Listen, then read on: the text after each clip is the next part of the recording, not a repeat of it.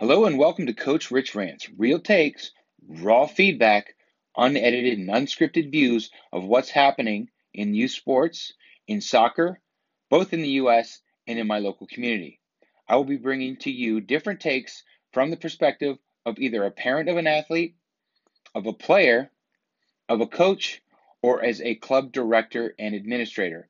Having worn every one of those hats, I'll try to bring to you these takes from each of those perspectives. I hope you enjoy this podcast. Thank you for tuning in. Feel free to subscribe.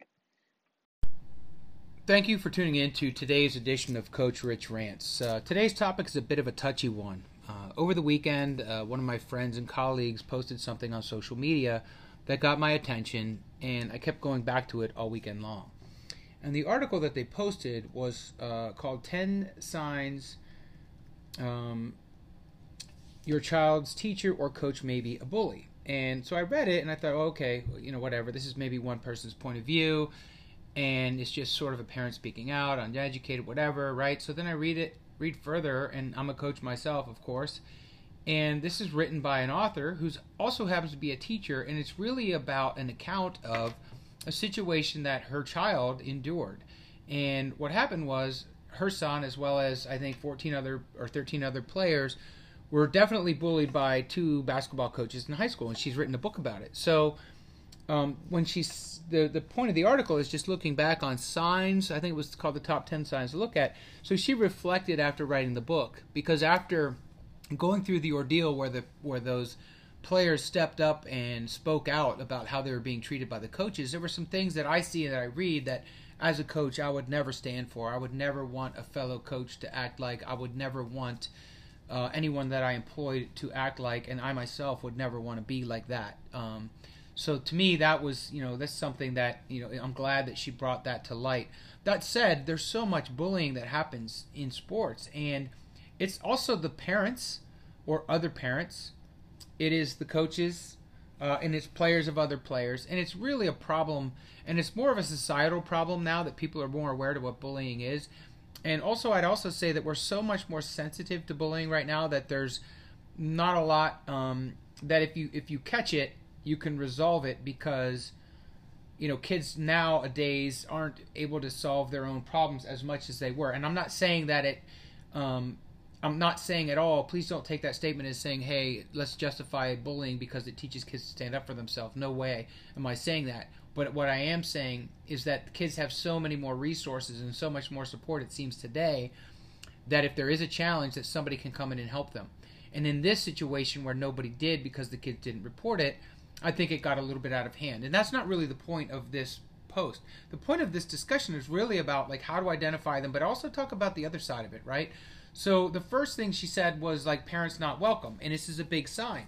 And and what she what she states in her article is that parents aren't welcome because the coaches are abusing the kids and verbally abusing them and the last thing they want is for a parent to support their child and love them back up and encourage them. I think that's a little bit of a strong statement. Um, and i'll tell you why because i'm a coach and i have parents at my coach at my training all the time. And sometimes it's not helpful if the parents are walking onto the field to tie their kids shoes or try to tend to an injury or trying to coach from the sidelines. That is i think all coaches concern. My daughter happens to be a gymnast, where it says right in the sign that they don't want you down addressing your gym, gym or your gymnast. And for that, in that sport, it's very dangerous. If uh, if uh, if an athlete is running down the vault ramp and they're about to do a vault, or if they're on the balance beam or on the bars, or even doing a tumbling pass, very dangerous to have parent interaction in the middle of that, right? So I get that, right? And also, I'll tell you this. You know, I don't know everything that happens in the gym. I don't know everything that is said by the coaches there are some things I've some maybe scratched my head head uh, head about a little bit, but I will also tell you that my daughter, who's 14 years old, has the highest level of self-esteem and mental toughness of any athlete that I've ever seen, let alone coached myself. And I know a lot of that has to do with the fact that they're kind of required to solve their problems on their own. And I think there's a lot to be said for problem solving on your own as a young athlete because that will create life skills that you'll use the rest of your life. That said, if it's humiliation, if it's targeting, if it's things that are stated in the article, then absolutely that is something that needs to be stopped. But let's not just say that parents not welcome as a blanket statement um, is a problem. And here's another example. So I you know, one of the things that I realized uh, in today's society is that kids don't go out to the playground, pick up, and play ball anymore. Know, everything has to be organized. They have to be carted or carpooled around, pay all this money for this training, and there's very few kids just going out on the playground and playing. So what I tried to do is I tried to actually create an environment around a training program where I'm facilitating free play and pickup play, where I'm staying at the fields, providing my equipment, but I'm allowing the kids to make up the rules, to referee the games themselves, to wear pennies, them you know, divide up the teams, keep score or not keep score. It's up to them. They have free time to do whatever they want, and I'm just happen to be there because I've rented the field, right?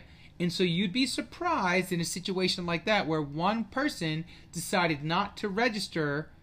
And by the way, this is a free extra 30 minutes. So there's a, an hour of instruction and 30 minutes of free play. And one person chose not to um, participate because she said that it was unorganized and it was just it was just set up to be a disaster. Which to my reply was you never went to the playground when you were a kid and organized you know wiffle ball kickball kick the can. Apparently she did not. So she chose not to participate which is kind of on her. Um, and i thought that was kind of comical and i didn't think it was a really big deal. I thought it was a one-off. But then on this weekend in fact as the kids were playing one of the dads walked out on the field stood on the field and started coaching in the middle of the kids' free play and telling them what to do. I didn't say anything to the parent because it was like my free time or their free time and the kids' free time, but they completely missed the point. Absolutely 100% missed the point of what it was all about. And it's an example of when I say parents aren't welcome, this is the kids figuring shit out for themselves. And here we are giving them an opportunity, and a parent couldn't sit by and just let the kids, who are eight years old and nine years old, by the way, just go out there and be kids and have fun on their own. They felt like they had to coach and they felt like they had to referee, and I felt like it was a missed opportunity for his son and all of his friends because he chose to go out there in that way. And I think he thought he was helping, but he was completely defeating the purpose. And that's what I'm talking about when I say it's just not a blanket statement. So here we are, an opportunity for kids to learn and figure stuff out on their own, problem solve on their own, a life skill, organize on their own, develop leadership characteristics, and felt compelled to go out there and referee a game that was just supposed to be fun. So that parents not welcome thing, that can't be a blanket statement. Okay, that's just my point on that. So abusive treatment rationalized. Now this one is a big one, um, and and it uh, it claims in the article that you know when the coach was approached, they said or they say, you know, the coaches are just so passionate that they love the players and they're working really hard to make them tough. And she says that this is a concern, and these kinds of statements indicate that the coaches either do not realize they're abusive or they're being used to cover up the abuse. And I th- that I disagree with. Um, I think if there's real abuse and there's an excuse made for it, that's one thing. But I don't think that saying that you're passionate or being a passionate coach means you're abusive. Uh, and there's a fine line. So you do, as a parent, you do have to pay attention to that. As a coach, as a coach, I'm imploring every coach to really reflect. I did a lot of self-reflection about this article myself, but every coach should reflect. Am I when I am I calling players out? Am I embarrassing players? Right? Am I so emotional about this game that I forgot that I'm the role of the coach and the teacher and that the player is in fact a student and an athlete and that I'm not playing the game, but I'm a facilitator and that the kids are playing the game and the kids are problem solving? So from that perspective, you know, that is where I think we've got to be careful. And as a parent, I've seen much, I've seen lots of uh, cases where parents are abusing players, even on their own team. I actually coached a girls' team last year where the players said, I don't want to play on the same sideline as my parents. Okay? And they and so I'm like, why? And I thought it was their parents. And it turns out it wasn't their parents. It was other parents of other girls on their team that were being abusive to their players and yelling at the players and also coaching them. So you've got to be careful when you when you consider that only coaches are the ones that are bullies or being abusive because the parents are as bad. And and in fact, I had a parent stop by the field yesterday and share with me a post on social media from a parent, a picture of three girls that used to play on a team that played against their old teammates, and it was like it was it was a picture of kids the post was by an adult, but based on what the post said in the picture of the girls, the girls were actually the adults in the uh, in the update, and the parent who posted the update was the one that was acting like the child. And that's just stuff that happens, all right? So we all, everyone in society and in sports, has to realize that this stuff's going on. The coaches, the parents included, and then players are going to get abused by other players, right? It's just going to happen. Somebody moves in, and kids are cliquey, and so as a coach, you have to mind against that. There are carpool groups and things like that where you create little cliques, and you don't realize you're doing it as a parent group, but it happens uh, or or it could be in a club environment where you've got kids from multiple schools and then they create cliques based on their school they're in. That stuff happens all the time, and that's something that coaches really do look to guard against. Um, but I don't think that really coaches are out there abusing players and then rationalizing their abuse. At least I know that I I don't know too many coaches who would want to work with other coaches who did that. Um, fear of retaliation. This is a big one, right? please don't say anything to the coach or hold it against me. Or when a parent goes to a coach, it's hold it against them. I hear this all the time. Parents saying, "I don't want to tell the coach anything because it's they're just going to hold it against my child." Right? I can't say anything. I can't say anything. They hold against my child. And then when I do say something, they do hold it against the child.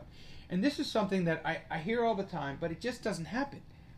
It, it really doesn't happen. And I encourage parents, like, look, if you feel like, or your parent, or your son, or your daughter feels like they're not getting the playing time or they're they're not being treated fairly, then it's on your child to talk with the coach. And if the child doesn't like the answer of the coach, then maybe the parent gets involved. And at a certain age, once they're a teenager, I think the it should be up to the player to speak with the coach about that. And there, and I don't know too many coaches that would hold it against a child for asking questions.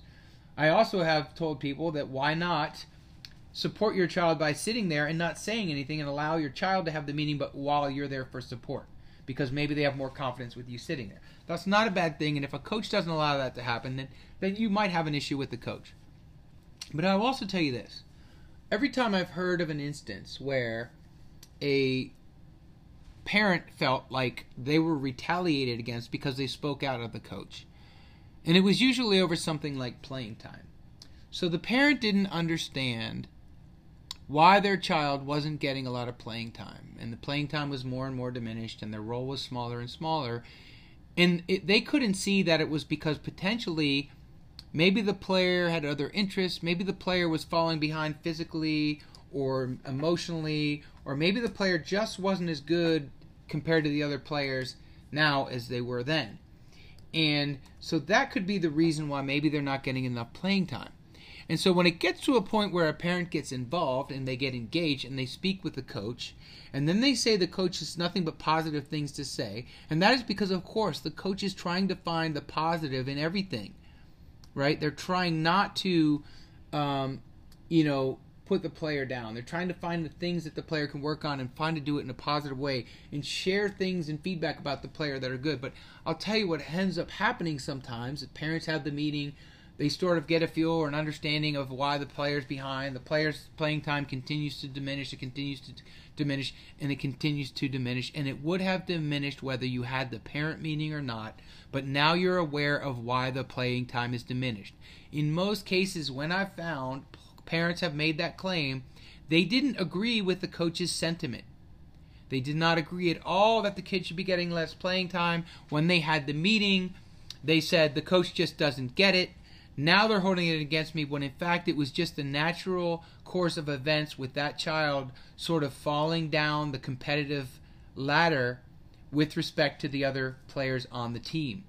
And so it wasn't necessarily a retribution or a retaliation, but it appeared as such because it got to a point where the parent felt like they needed to intervene and they intervened but at that time, the player was just slipping too far behind the rest of the teammates. I've seen that happen probably, I can't tell you how many times. So it's not necessarily that they were retaliated against, it's just that that was going to happen anyway. Now, I will say this if a coach does retaliate, then that coach shouldn't be coaching. I'll be the first to admit if I ever had a coach work for me that, that retaliated and held something against a kid for their parent, that would be problematic. But I don't think that happens maybe as much as uh, a parent would think. The next item was social withdrawal and curt replies.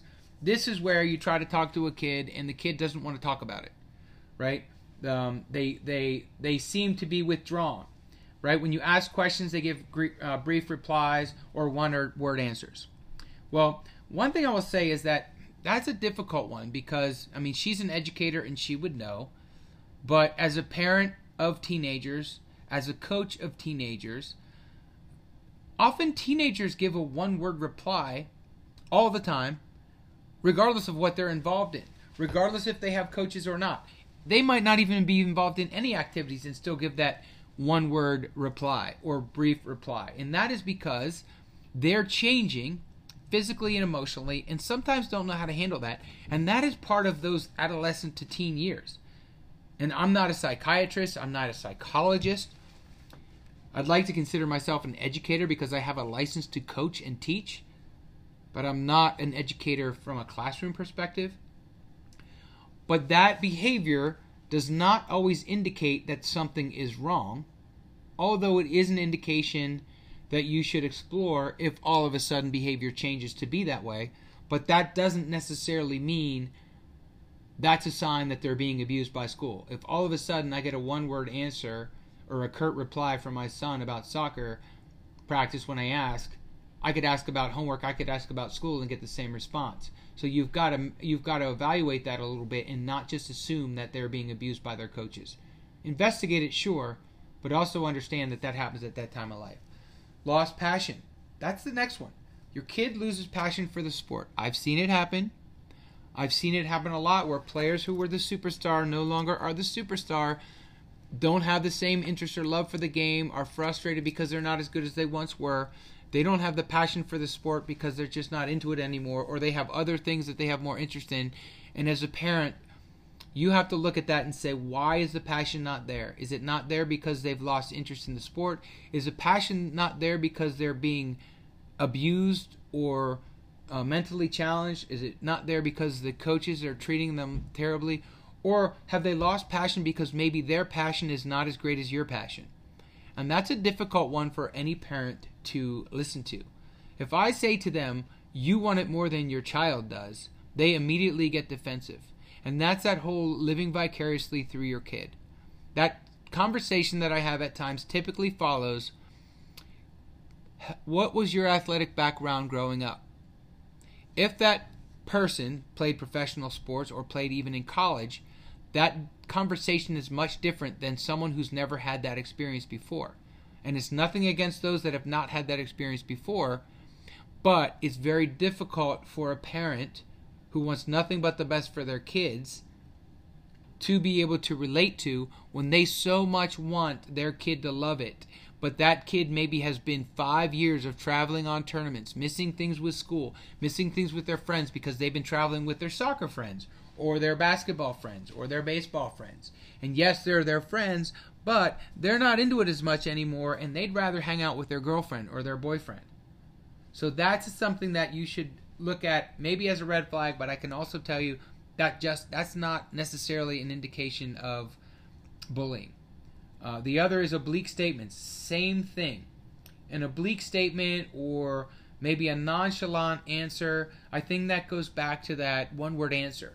And again, there's so many things that could be going on that could lead to those types of answers. And a lot of that just could be puberty in their development. Again, I'm not dismissing this article at all. I'm not. But I find it a bit one sided and not really reflective of what really happens with coaches. And I'm hopeful that coaches are out there and coaches have enough understanding of how to interact with people that this doesn't happen. But my sphere of influence of coaches are all professional. So I am myself a professional coach. Both of my children play for professional and compete for professional coaches, and none of them participate in any school activities.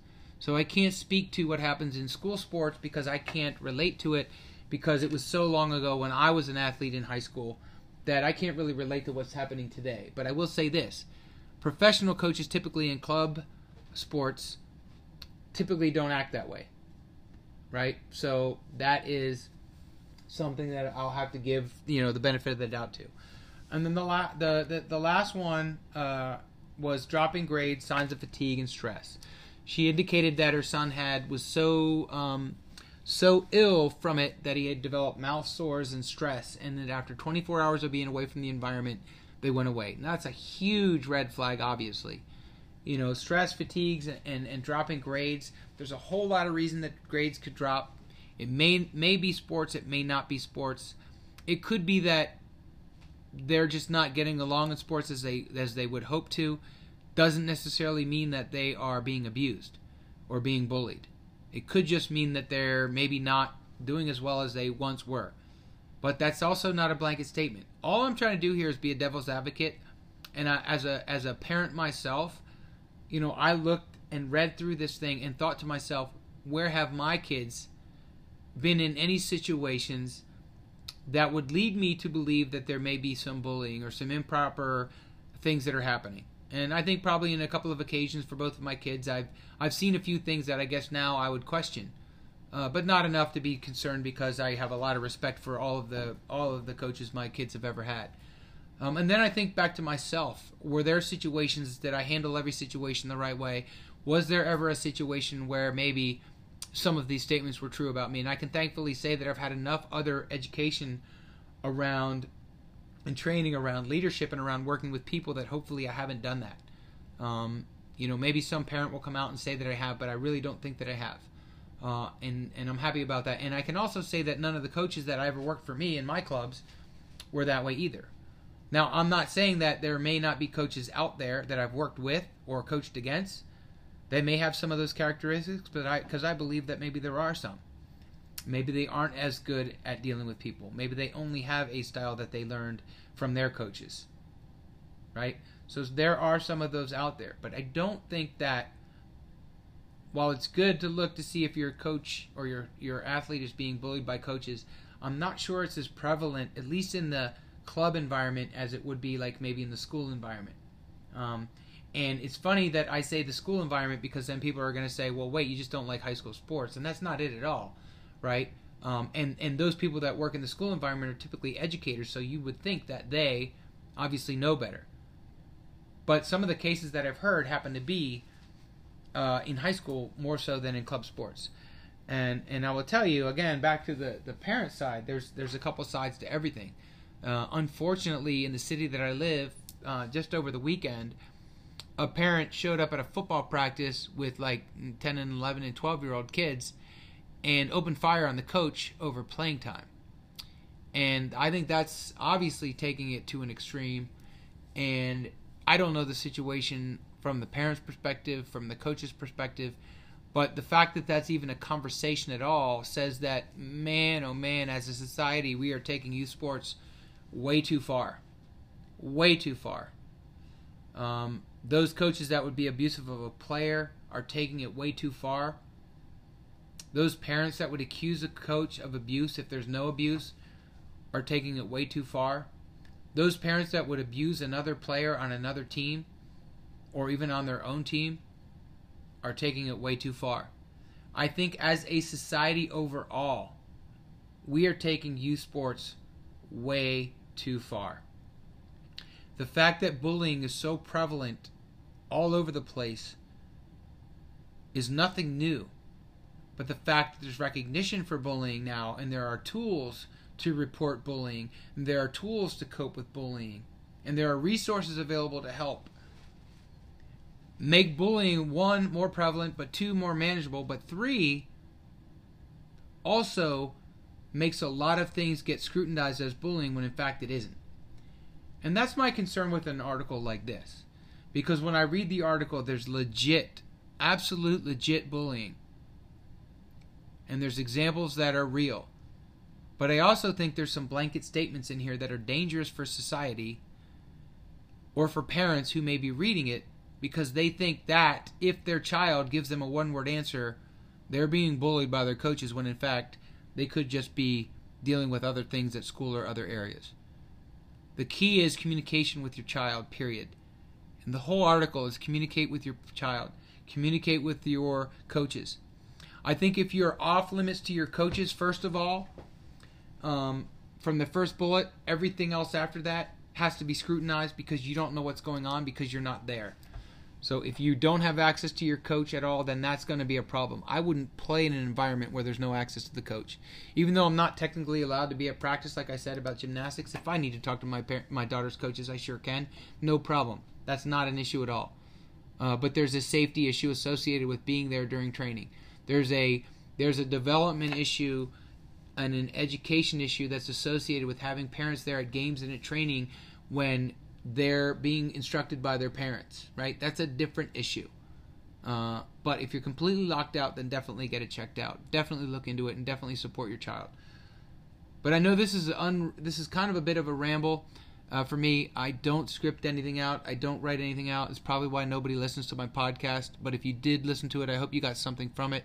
If you're pissed off about anything I had to say, I get it. But if you're not pissed off about it, then I also get it because I think you really need to think through some of this stuff. And I think you have to learn how to look at it from both perspectives or multiple perspectives.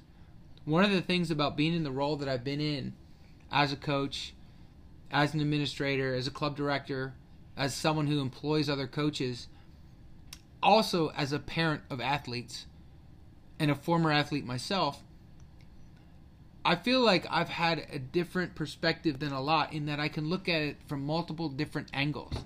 And when I encourage or encounter a problem, rather, for one of my my my children in their athletic endeavors, my own athletic endeavor, if I have encounter a challenge with a player that I coach or a coach that works for me or what have you, I feel that by having the perspectives that I have across every angle, I can look at the situation from every angle and hopefully act accordingly. You know, I pray and I hope that I have never bullied a player.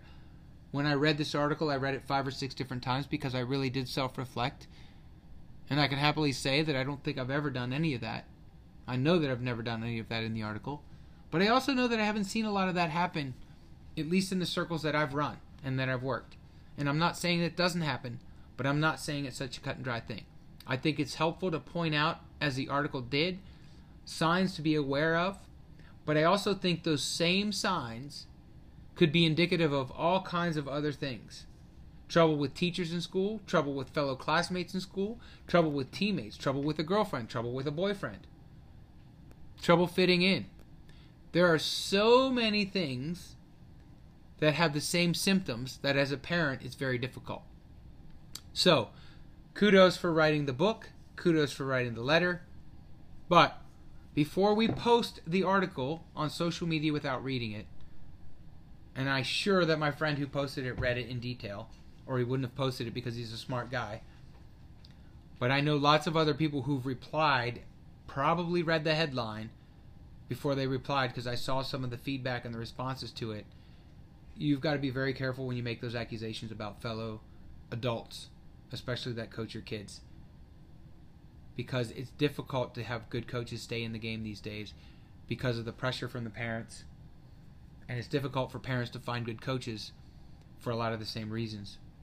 So thanks for tuning into the podcast. It was a difficult subject. I hope you enjoy it. If you have any feedback or comments, please share them. I don't mind. I have very thick skin. If you think I'm an idiot, that's fine too. I just think I'm trying to give you a different perspective and different way of looking at it. Thanks a lot, and I will talk to you next time. Take care.